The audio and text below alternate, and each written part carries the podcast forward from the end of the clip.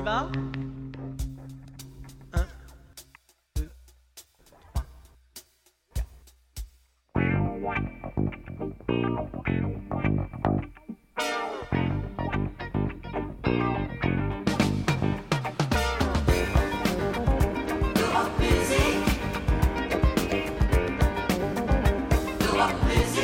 Europe 1, Iconique.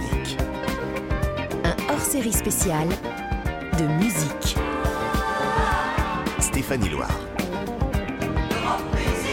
Bonjour à tous, bienvenue dans le deuxième acte de l'émission Iconique, votre nouveau rendez-vous exceptionnel sur Europe 1. Iconique, c'est occasionnellement les samedis et dimanches de 16h à 17h, même heure que musique habituellement, sauf que là il est question de regarder de près un phénomène musical hors du commun et d'en décortiquer la trajectoire. Au cœur de ce premier numéro d'Iconique, la Starmania, cette maladie moderne plus que jamais d'actualité, qui est racontée en musique par le génial duo Berger-Plamondon dans le plus grand opéra rock francophone de tous les temps. Iconique, Starmania. Stéphanie Loire. Hier, on a déjà passé une heure en immersion au cœur des précieuses archives européennes et aujourd'hui, on va poursuivre cette promenade sur le parcours de Starmania, de sa genèse à nos jours. Pour commencer notre plongée dans cette œuvre visionnaire qui a marqué l'histoire de la musique, on démarre avec le créateur et compositeur de Starmania, c'est bien sûr Michel Berger. Fort du succès de sa première version du spectacle, retour en 1988. Alors Magnéto. À chaque fois qu'on fait un spectacle, c'est quelque chose de nouveau. Là, il y a une nouvelle génération de gens qui chantent et qui participent à Starmania. Et puis sur le plan de la mise en scène, on a fait quelque chose de qui était un petit peu l'image qu'on se faisait de Starmania dès le départ et qui est une image plus personnelle des auteurs, disons. On dit un peu partout que c'est mieux que le premier spectacle. Mais moi, je crois qu'il ne faut pas comparer. Le premier spectacle, c'était une aventure. On créait un opéra rock en français. C'était vraiment une aventure dans une très grande salle. Il y avait un côté très spectaculaire. On le faisait pour un nombre de représentations limitées.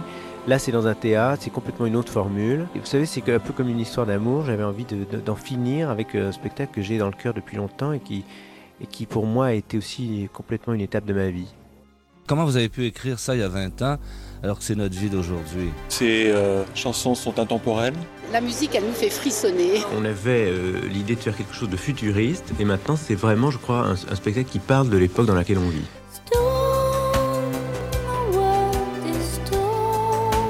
Une chanson, c'est pas moi. Une chanson, c'est quelqu'un. Je voudrais seulement dormir. La nouvelle version du spectacle, elle est cette fois plus courte. Il y a des personnages, des chansons, des scènes qui ont disparu. Et l'ordre, il est totalement chamboulé. Mais l'histoire et les thèmes de Starmania, ils restent inchangés, toujours aussi prophétiques. Il s'agit de rébellion, d'homosexualité, du regard des autres, de la dénonciation de la médiatisation à outrance, de la montée du terrorisme, de l'extrême droite aussi. L'amour impossible, c'est l'un des sujets de Starmania, l'omniprésence de la télévision et puis cette quête perpétuelle du star system. Oui, c'est-à-dire que tout le monde est une star.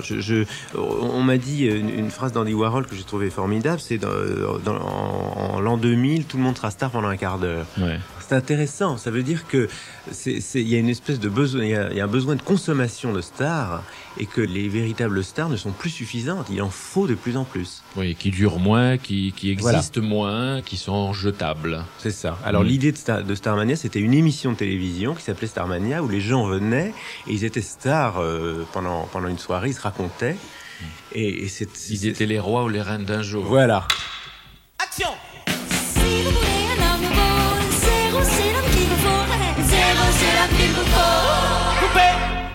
Voilà, c'est super, très bien comme ça. Non, il va falloir recommencer. La caméra numéro 3 n'a pas fonctionné. Je le fais juste une petite fois. C'est une question de cadrage. On va pouvoir garder la voix. On refait seulement l'image. Je vois la pépépépé, une millième. Action. Est-ce qu'il n'y a pas une rencontre pour le texte et les chansons de cet opéra rock avec les jeunes de 1989 ? Même si ça a été écrit 10 ans plus tôt.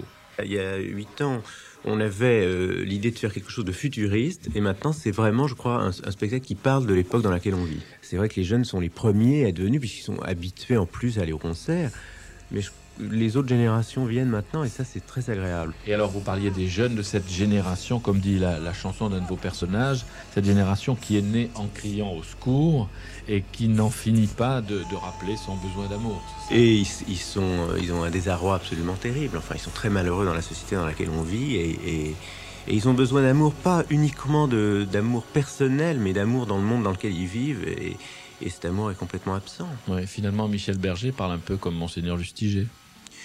Mais je crois qu'on n'a pas besoin d'être Monseigneur Lustiger uniquement pour se rendre compte qu'il n'y a pas beaucoup d'amour. C'est vrai que je crois que tous les gens dans la société sont maintenant oppressés par cette espèce de pression mondiale, comme ça, de l'événement lourd. On vit dans un monde qui est absolument intolérable tous les jours, mais qu'est-ce qu'on peut faire ? Alors, par exemple, quand on est chanteur, on a essayé de faire des disques, on a fait des concerts. Il y a une force extraordinaire de la musique rock dans les pays anglo-saxons qui fait qu'on a une action. Alors maintenant, quand on est chanteur, on reçoit 10 lettres par jour de causes à défendre. Et c'est pas exagéré, ça ? C'est bien sûr que c'est exagéré, puis on peut pas tout faire et c'est ridicule. Je veux dire, on va pas faire un disque à chaque fois que quelqu'un est malheureux sur Terre. Sinon, on va finir par faire des disques pour les gens qui font des disques. Pourquoi je vis ? Pourquoi je meurs ? Pourquoi je ris ? Pourquoi je pleure ? Voici le SOS d'un terrien en détresse. J'ai jamais eu les pieds sur terre. J'aimerais mieux être un oiseau. Je suis mal dans ma peau. Je voudrais voir le monde à l'envers. Si jamais c'était plus beau vu d'en haut.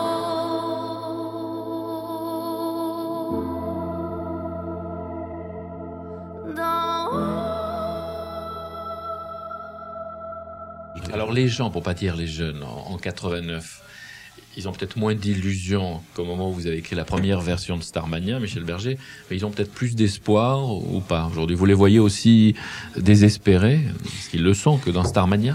Mais vous savez, dans ce spectacle, c'est ça que je trouve assez amusant, c'est que c'est un spectacle assez désespéré finalement, et les gens sortent très heureux. Et ça, je crois que c'est la dynamique de la musique.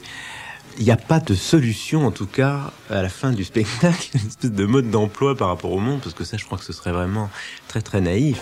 C'est vous, janvier, vous êtes un homme d'avenir. Quel conseil avez-vous donc à offrir à tous ces jeunes qui rêvent de réussir ? Croyez en vous, c'est tout ce que j'ai à leur dire. Tous les matins, je reçois un courrier immense de jeunes qui me demandent de leur donner une chance.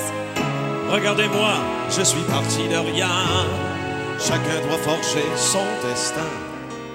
Mesdames, mesdemoiselles, messieurs, ce soir, j'ai devant moi un homme que toutes les femmes voudraient connaître. Pour un instant, 0 janvier, je vous demanderai d'oublier le businessman riche et célèbre. Ma question vous la connaissez, si vous n'étiez pas qui vous êtes, dites-moi qui vous voudriez être. J'aurais voulu être un artiste pour avoir le monde à refaire, pour pouvoir être un anarchiste et vivre comme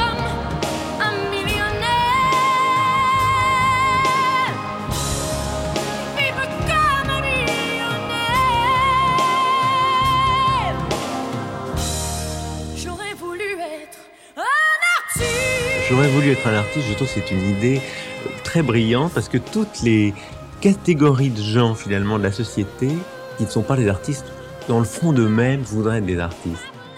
C'était bon, je sais. Vous venez d'entendre Céline Dion, quand c'est Fabienne Thibault qui chante un tube de Starmania, ça déclenche aussi immédiatement la machine à frissons, ça marche. Hein. C'est Luc Plamondon qui la remarque et qui va lui offrir le rôle de Marie-Jeanne dans Starmania. Il tenait à ce que le casting soit franco-québécois. Fabienne Thibault, elle y interprète des chansons qui restent gravées dans nos mémoires collectives, parmi lesquelles Un garçon pas comme les autres, Les uns contre les autres, La complainte de la serveuse automate ou encore Le monde est stone. J'ai la tête qui éclate, je voudrais seulement dormir, m'étendre sur l'asphalte et me laisser mourir. Stone, le monde est stone, je cherche le soleil au milieu de la nuit, je sais pas si c'est la terre.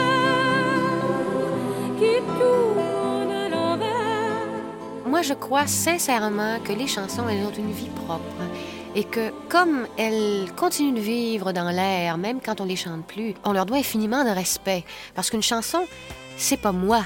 Une chanson, c'est quelqu'un. Les grandes chansons, je veux dire, quand elles passent à la postérité, c'est finalement parce que le public les accrédite, les chantonne. Oui, et ces chansons-là, ils les ont vécues, ils les ont aimées, et les chansons ressemblent à la vie, les chansons, elles nous accompagnent. Elles assistent à nos moments heureux, elles servent à chanter la joie ou à chanter la tristesse.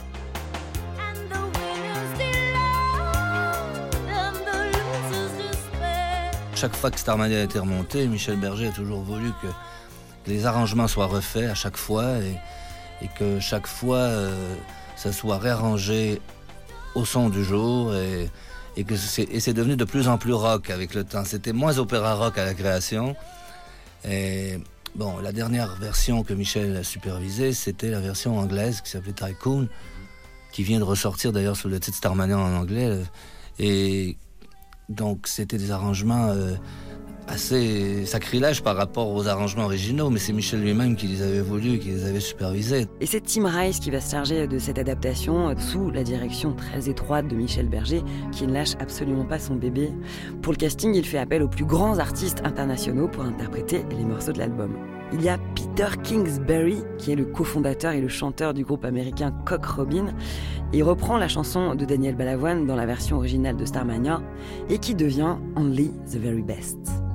No one can have more than they do. I wanted life, I wanted you. Only the very best, a reasonable request. This is too high a price to pay. Now they're taking you away. Might as well take me down, down to hell. C'est le tout premier numéro d'Iconique sur Europe 1 et on voyage au cœur des archives, des précieuses archives autour de Starmania. On se retrouve juste après la pause et on continue cette plongée dans l'opéra rock. Oh, it's getting cold. Iconique, Starmania. Stéphanie Loire. Iconique vous retrace l'aventure Starmania. Stéphanie Loire. On poursuit notre promenade sur le chemin du succès de Starmania dans Iconique sur Europe 1. Et avant de vous en dire plus sur la toute dernière version du spectacle, une nouvelle immersion dans les précieuses archives pour continuer à dessiner les contours de l'opéra rock Starmania. En 1996 et puis ensuite encore en 1997, la seconde version de Starmania va recevoir une victoire de la musique. La troupe triomphe en parallèle au théâtre Mogador et au Canada. Et en 1997, Starmania est applaudi par plus de 3,5 millions de spectateurs. C'est un véritable raz-de-marée. C'était le grand soir pour Starmania, la 100e, et pour souffler les bougies ou plus simplement poser devant la pièce montée, le président de la République et le premier ministre canadien. Ce dernier, en visite officielle à Paris, avait invité François Mitterrand à la 100e représentation, le Premier ministre du Canada, M. Jean Chrétien. Nous sommes très heureux du succès que les Canadiens ont ici à Paris avec ce spectacle. Je n'ai pas eu le plaisir de le voir, mais là, certaines des chansons sont devenues des classiques. Je ne savais pas qu'ils venaient de ce spectacle, alors c'était vraiment agréable. François Mitterrand, qui appréciait beaucoup Michel Berger, le compositeur de Starmania, a été un excellent spectateur, attentif et enthousiaste, même s'il a confié que le niveau sonore était trop fort selon lui. Vu le succès, Starmania restera à l'affiche du théâtre Mogador à Paris, le parolier Luc Plamondon. Qui sait, on reviendra peut-être l'année prochaine, mais c'est un succès absolument inattendu pour moi. Je me doutais bien que ça remarcherait, puisqu'on continue de vendre des disques de Starmania par centaines de milliers.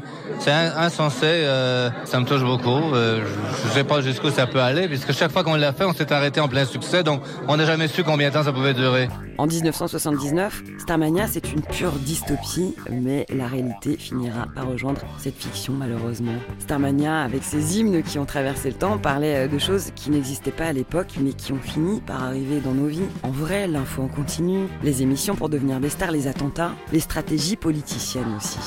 Et puis aussi, les questions de genre et de sexualité, elles étaient présentes dans le Starmania originel depuis. Elles ont infusé toute la société française. À l'époque, c'était Ziggy et Sadia qui incarnaient ces personnages qui venaient questionner la sexualité et le genre. Berger et Plamondon, duo visionnaire. Une modernité qui résonne déjà à l'antenne d'Europe 1. Écoutez, on était le 26 octobre 1996. Les jeunes sont touchés par le sujet et ils me disent tous « Comment vous avez pu écrire ça il y a 20 ans alors que c'est notre vie d'aujourd'hui ?» c'est ce que j'ai voulu écrire à l'opéra de l'an 2000. C'était très prétentieux. Et pourtant, en 1975, Paris, à moi, nord-américaine, ne m'apparaissait pas du tout comme une ville violente. Mais j'avais beaucoup vécu à New York, à Los Angeles, et ça m'excitait d'écrire là-dessus. Donc j'ai déjà inventé une histoire, fait une espèce de fresque du monde. Mais en situant ça en l'an 2000, mais avec des sentiments, des idées des années 70. Ces idées des années 70 touchent beaucoup les jeunes d'aujourd'hui parce qu'on était très idéalistes et je crois qu'ils sont de nouveau idéalistes comme on l'était dans les années 70. Ça veut dire que la vie ne change pas, qu'elle est toujours aussi dure, que les problèmes sont toujours les mêmes ? Oui, mais ils sont accrus et ils sont plus percutants parce qu'évidemment le monde autour est de plus en plus déshumanisé. Mais les sentiments des gens ne changent pas. De New York à Tokyo, tout est partout pareil. On prend le même métro, vers les mêmes banlieues. Tout le monde a la gueule le Monopolis.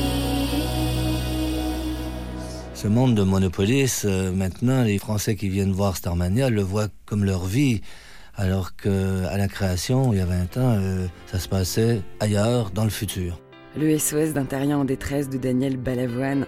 L'artiste y chantait le mal-être de son personnage Johnny Roquefort en tant que terrien qui désirait s'échapper de cette vie terrestre. Grand loto de l'univers, j'ai pas tiré le bon numéro, je suis mal dans ma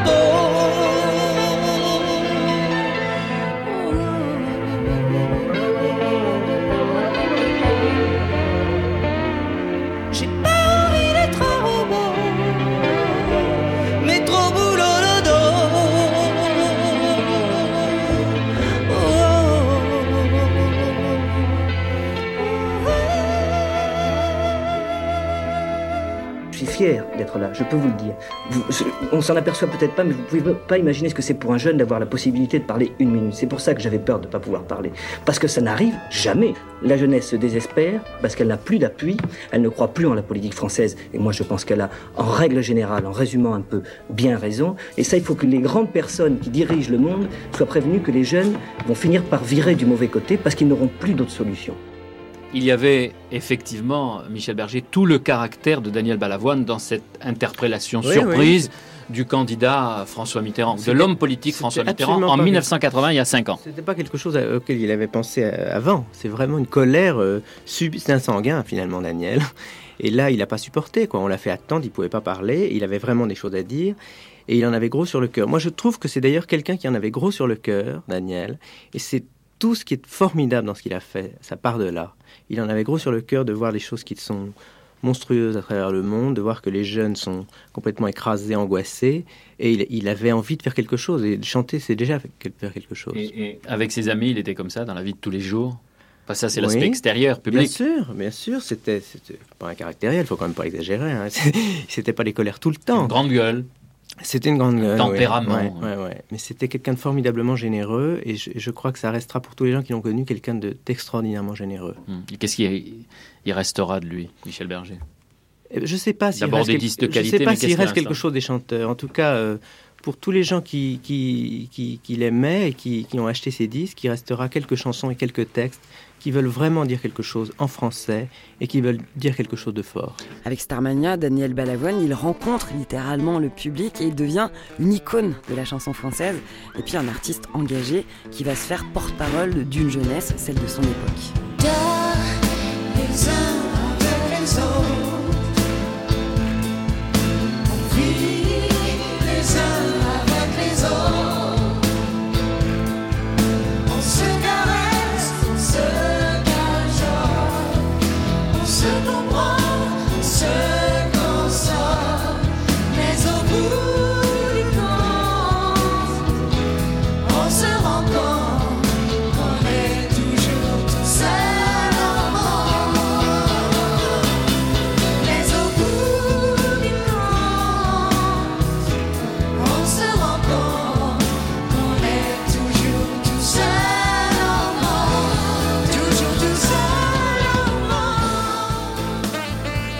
Moi, j'ai vu à peu près toutes les versions, plus les versions qui ont été créées à Montréal. Et c'était toujours cohérent, adéquat, présent, énergique. Il y avait des voix qui... Les textes et les musiques, c'est...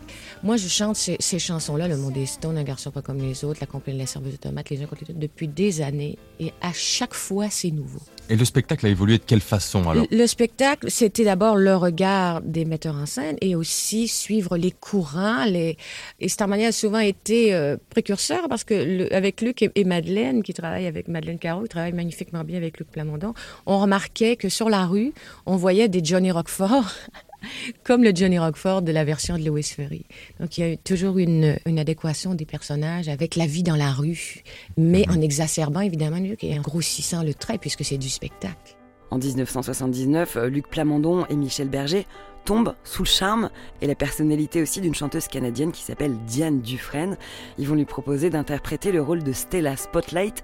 Écoutez-la chanter Les adieux d'un sex symbole, chanson iconique de Starmania. On m'appelait bébé doll, j'ai été votre idole, mais je n'ai plus l'âge de mon image. Il faudrait que je convole avec un prince du pétrole. J'ai déjà l'âge de tourner la page. Un jour je dirai bye bye à tout ce show business, à tout ce stress, à tout ce stress. Bye bye ma jeunesse, venez voir mourir le dernier sex symbole. Venez tous applaudir.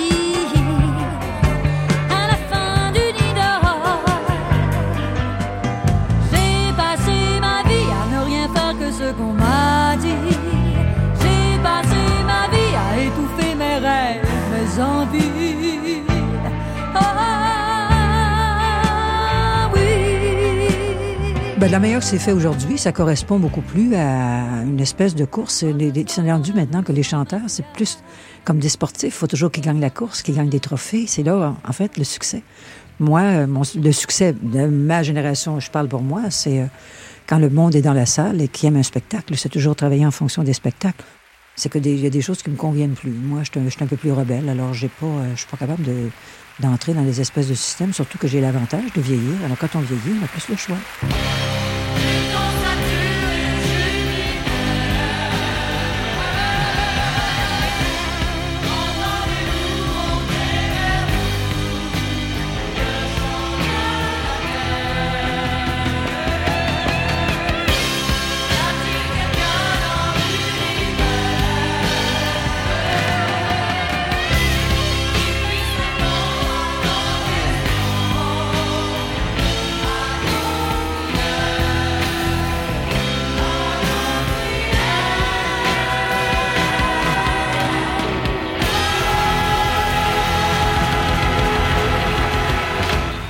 grand final de Starmania pour clore le chapitre du passé qu'on va d'ailleurs éteindre à coups de magnéto.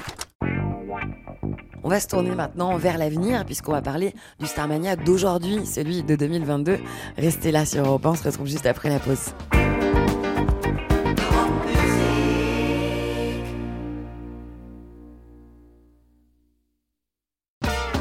Iconique, Starmania. Stéphanie Loire. C'est la deuxième partie d'Iconique, votre nouveau rendez-vous exceptionnel sur Europe 1, dans lequel on traverse un événement, un phénomène musical hors du commun. Et Starmania en fait partie évidemment, puisque 40 ans après cet opéra rock, il est de retour dans une version épurée, actualisée depuis le 8 novembre 2022. Ça se passe dans l'écrin de la scène musicale à Issy-les-Moulineaux, et puis dans toute la France ensuite. On va prendre la température auprès du public sur l'attente de ce nouveau Starmania. Starmania, non ? Michel Berger, France Gall, non ? Starmania, qu'est-ce que c'est ? C'est à partir de quand la nouvelle comédie musicale ? Il s'appelle Ziggy, je suis folle de lui. Puiser dans l'ancien pour réactualiser, mettre ça à la sauce moderne, c'est parfait. Puis c'est Michel Berger. C'était un homme brillant, je suis musicienne donc je peux en parler un peu quand même. Non mais j'en ai parlé à ma compagne hier et elle ne va pas le voir. J'aime pas les comédies musicales. Elle a dit ça. Quand on arrive en ville, à partir de 2023. Pour les jeunes, je pense que c'est génial parce qu'ils vont découvrir Starmania. Oui, c'est bien. J'irai peut-être, je regarderai, mais bon, non, j'irai pas. Mais j'écouterai.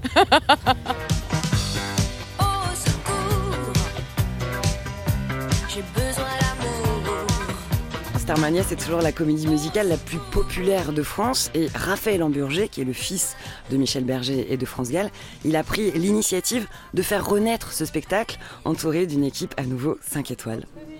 De quoi ? Oui, vas-y. Ah, c'était pas mal.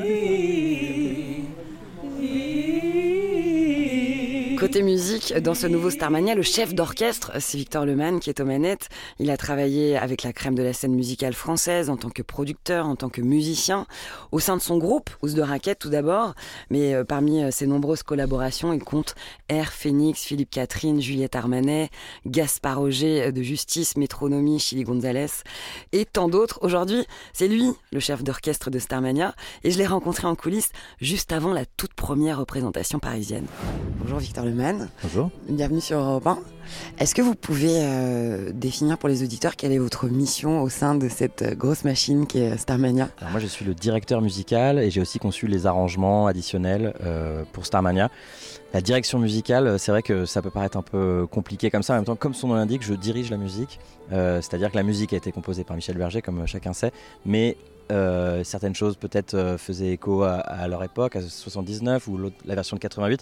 Là, il était vraiment question de créer une vraie version de 2022, bien ancrée dans son époque, donc tout en respectant bien sûr l'œuvre. J'étais pas là pour dénaturer quoi que ce soit. J'ai aussi voulu amener peut-être ma touche et une modernité pour vraiment que ça soit aujourd'hui. Il y a eu un dialogue, j'imagine, qui s'est opéré avec Raphaël Hamburger qui a la manœuvre sur ce projet-là.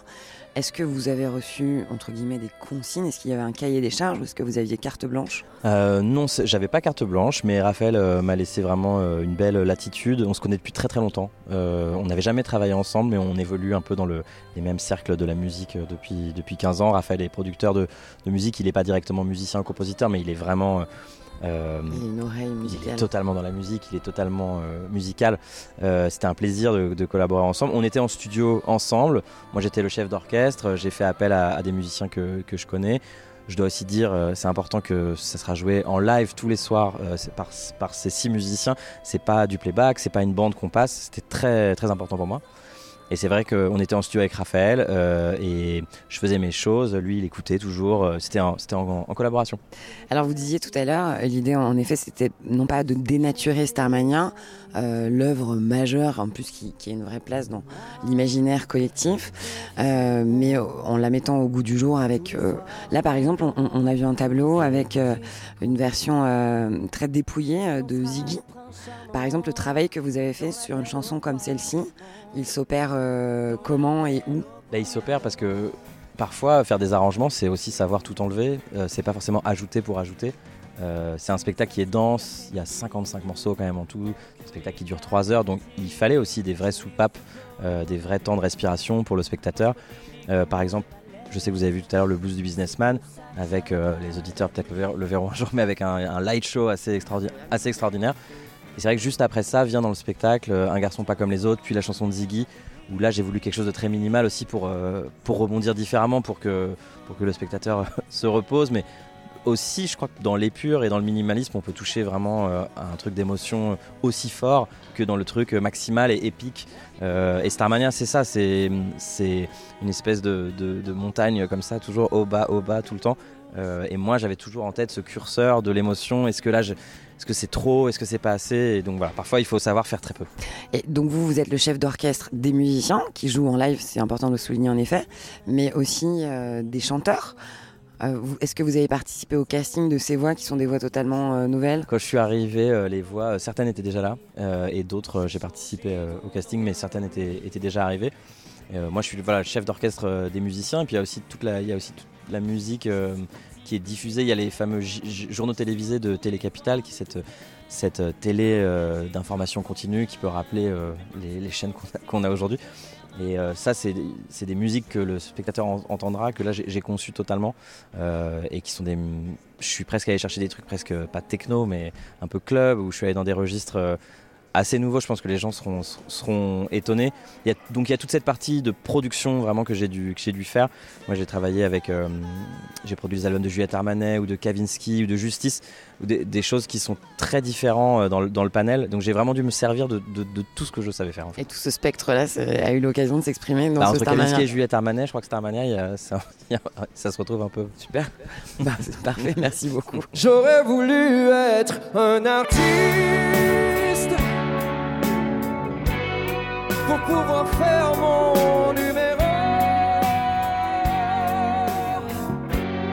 Quand l'avion se pose sur la piste, à Rotterdam ou à Rio, j'aurais voulu être un chanteur. Pour cette nouvelle version de Starmania, il y a aussi un nouveau casting. Alors les France Gall, les Daniel Balavoine du casting original ou Morane par la suite, ils sont remplacés par de jeunes inconnus. Un casting hyper prometteur qui joue et qui chante très bien et juste. Je suis allée prendre la température en coulisses juste avant le lever du rideau. Mon nom est Gabrielle Lapointe et j'interprète le rôle de Cristal. Moi c'est Myriam, Mané Myriam, et on fait le rôle de Sadia. Je m'appelle David Latulippe, j'ai 31 ans et je fais 0 janvier. Alors, c'est Magali Goblet et j'interprète le rôle de Stella Spotlight. Je m'appelle Alex Montembeau et j'interprète Marie-Jeanne. Bah, très, très excitée, je pense comme la majorité des gens qui travaillent sur le projet. J'ai vraiment hâte que ça soit partagé avec le public. Salut, je m'appelle Adrien Fruy et j'interprète le rôle de Ziggy. Un petit peu de pression, mais au final, on a fait un tel travail avec notre metteur en scène, Thomas Jolly, qu'au final, on en oublie un peu le passé. Et j'avoue que si je commençais maintenant à y penser, je pense que je ne monterais pas sur scène. Là, on sent l'émotion qui est palpable dans ce nouveau casting de Starmania. Nous, on va continuer notre traversée de l'opéra rock. Starmania dans Iconique. On reste ensemble jusqu'à 17h sur Europe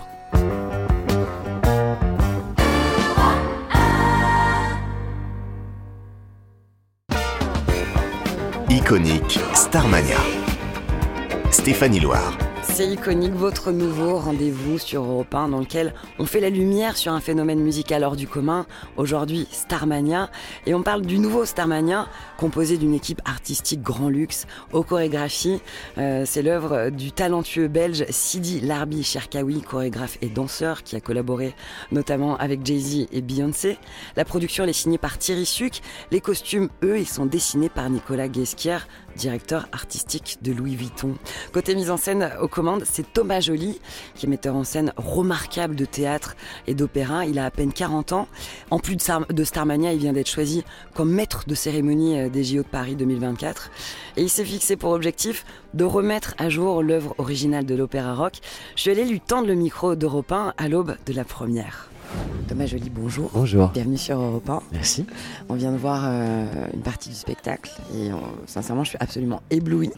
Donc bravo. Merci beaucoup. Avant tout, pour les auditeurs d'Europe 1, est-ce que vous pourriez définir votre mission, qui est celle de metteur en scène pour cette nouvelle version ? Alors metteur en scène, ça veut dire beaucoup de choses, ça veut dire qu'on travaille à peu près à partout, c'est-à-dire sur rebâtir le livret par exemple, le décor, les lumières, les costumes. Alors évidemment, c'est pas moi qui fais tout, mais c'est le metteur en scène, c'est celui qui donne un peu la direction générale du projet. Alors on est venu vous chercher pour un projet comme celui-ci, qui est un Starmania qui fait partie littéralement de l'histoire, c'est un monument dans le paysage musical français. Vous avez un parcours théâtre public, l'opéra. C'est audacieux comme choix, le fait de vous solliciter, vous. D'après vous, qu'est-ce qu'on attendait de vous sur une mission comme celle-ci ? Alors, je crois que c'est mon goût pour le grand spectacle, parce que l'opéra et le théâtre public notamment, c'est un peu comme ça que je travaille. Et puis, en fait, en réalité, moi, je me sens assez chez moi dans Starmania, parce que j'ai beaucoup monté Shakespeare, par exemple, et je trouve qu'il y a beaucoup de liens avec William Shakespeare dans cette œuvre-là. Quels sont les liens par exemple, entre Shakespeare et Plamondon ? Est-ce qu'il y a des points en commun ? Eh bien, il y en a. La preuve, le premier qui est très beau, c'est que Luc Plamondon a réussi à mettre des mots très simples sur des sentiments très complexes qu'on éprouve, comme par exemple, ici dans Starmania, la mélancolie, l'ennui, la dépression, le malaise au travail, le sentiment de ne pas avoir de sens dans son existence, donc la vacuité, etc. Ça, c'est très shakespearien parce qu'en fait, on ressent ces émotions-là, et c'est ça aussi qui donne une grande universalité, je dirais, à l'œuvre, tout comme Shakespeare. Et puis, pour la musique, Michel Berger... un bagage classique aussi en tant que compositeur, et moi qui aussi travaille à l'opéra, on ressent tout à fait là dans Starmania la puissance émotionnelle de la musique. Elle n'est pas juste une suite, à Starmania c'est pas juste une suite de tubes, parce que c'est des tubes, mais c'est pas qu'une suite de tubes, c'est aussi une musique au service de l'émotion, au service de la narration, au service de l'intériorité des personnages. Donc finalement, moi, je me sens tout à fait à la maison. Et de l'affiliation semble avoir opéré quand on voit le spectacle. Comment parvenir à revisiter un tel monument sans le trahir ? Ma première envie était de rebâtir le livret. Pourquoi ? Parce que quand j'ai regardé, fouillé, je connaissais, mais j'ai bien étudié à nouveau les œuvres précédentes, en tout cas les mises en scène précédentes, on se rend compte qu'il y a des chansons qui disparaissent, des personnages aussi qui disparaissent, des chansons qui passent d'un personnage à l'autre, des chansons qui apparaissent, bref, que l'œuvre elle est malléable. Et donc mon premier travail, ça a été de me dire, ok, on va recentrer notre version sur l'histoire, sur la fable, parce que beaucoup de gens connaissent les chansons, mais peu de gens finalement savent que bien cette chanson c'est le cri de désespoir d'un personnage parce qu'il lui arrive telle ou telle chose, etc.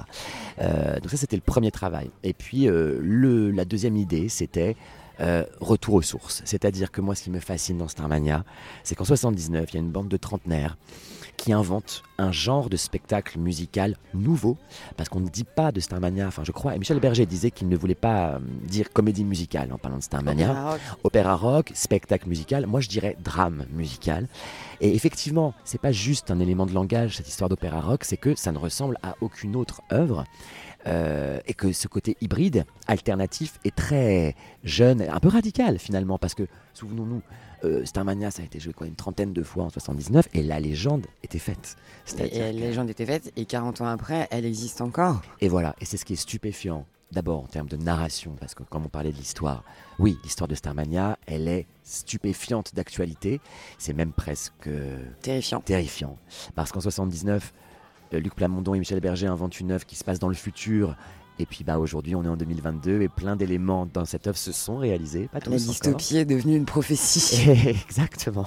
La dystopie s'est réalisée, c'est quand même triste comme constat. Donc cette brûlante actualité-là, en même temps, vous savez quoi ? Je crois que Starmania continuera d'avoir du succès et de la pertinence, peu importe l'époque, parce que in fine, Starmania, ça raconte quoi ? Ça raconte l'histoire de personnages qui ont une angoisse de l'avenir. Et tant qu'il y aura des humains sur cette planète et un avenir à cette planète, Starmania continuera de nous parler au cœur. Starmania, on découvre un casting totalement neuf et au casting aussi, un personnage qu'on cite très peu qui est la lumière, qui me semble-t-il a une place très très importante dans votre mise en scène. Vous avez décidé d'en faire quasiment un perso ? Complètement. La lumière, elle est signée Thomas de Chandon et ça a été une collaboration très importante puisque la scénographie, donc tout ce qui est de l'ordre du décor, de ce qu'on voit, du visuel en tout cas dans Starmania, il y a des éléments matériels et des éléments immatériels, comme la lumière. Pourquoi ? Bien parce que Figurez-vous, on n'est pas très loin du mythe d'Icare avec cette œuvre de Starmania, ces personnages qui cherchent absolument à toucher la lumière, à être stars, à se sentir exister, à s'approcher au plus près des étoiles aussi, hein, puisqu'il y a cette grande tour, la plus haute tour de l'Occident sur laquelle ils se retrouvent tous à la fin.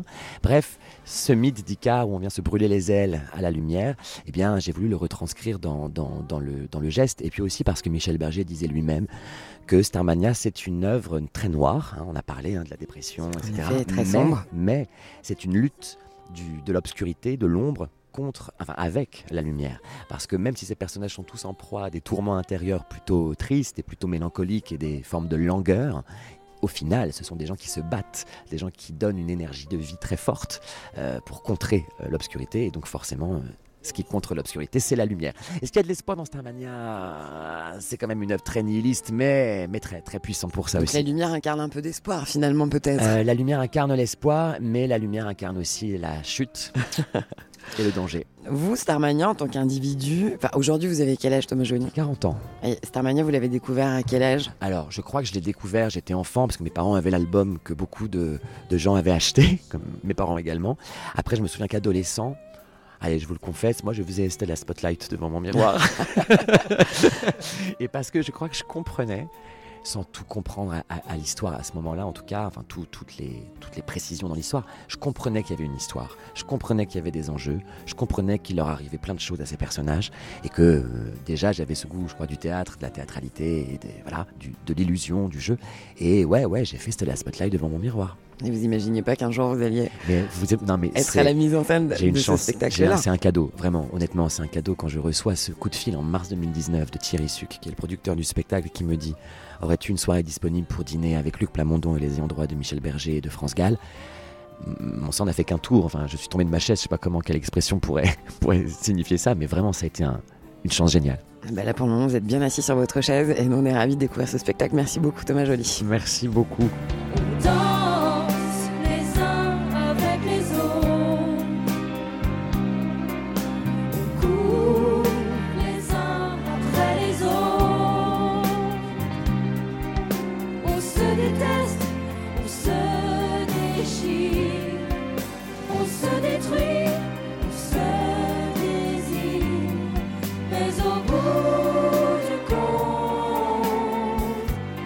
C'est un retour absolument flamboyant sur scène pour ce nouveau Starmania qui, plus que jamais, exprime une rage de vivre et qui transpire de modernité.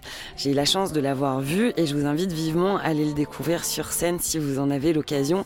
Cet opéra rock, il est multigénérationnel, il est intemporel et il méritait bien d'être l'objet du tout premier numéro d'Iconique sur Europe 1. Je rappelle les dates aussi de la tournée pour le nouveau Starmania. Ils sont jusqu'au 29 janvier 2023 à la scène musicale du côté de Paris, mais ensuite ils partent en tournée dans les zéniths de France, donc il y en aura bien un tout près de chez vous. Pour vous donner une idée de ce que ça donne cette nouvelle version du spectacle, on écoute un medley, un mélange des chansons, des titres de Starmania version 2022. J'ai la tête qui éclate, je voudrais seulement dormir, m'étendre sur l'asphalte et me laisser mourir. Quand on arrive en ville,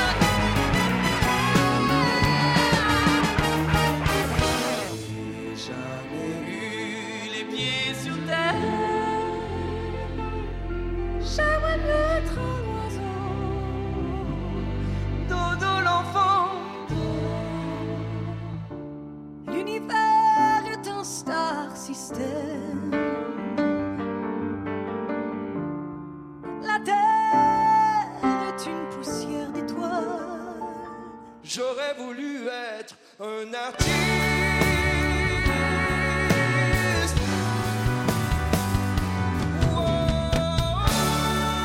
moi, ce que j'aime dans cette émission iconique, c'est qu'on peut voyager dans le temps. On parle du nouveau Starmania, on va aller rendre une petite visite au casting original de Starmania et on écoute un garçon pas comme les autres sur Europe 1. Ziggy, il s'appelle Ziggy, je suis folle de lui. La première fois que je l'ai vu, je me suis jetée sur lui dans la rue. Je lui ai seulement dit que j'avais envie de lui. Il était 4 heures du matin, j'étais seule et j'avais besoin de parler à quelqu'un. Il m'a dit viens prendre un café et on s'est raconté nos vies. On a ri, on a pleuré, oui, Ziggy, il s'appelle Ziggy, c'est mon seul ami. Dans sa tête, il n'y a que de la musique, il vend des disques dans une boutique. On dirait qu'il vit dans une autre galaxie.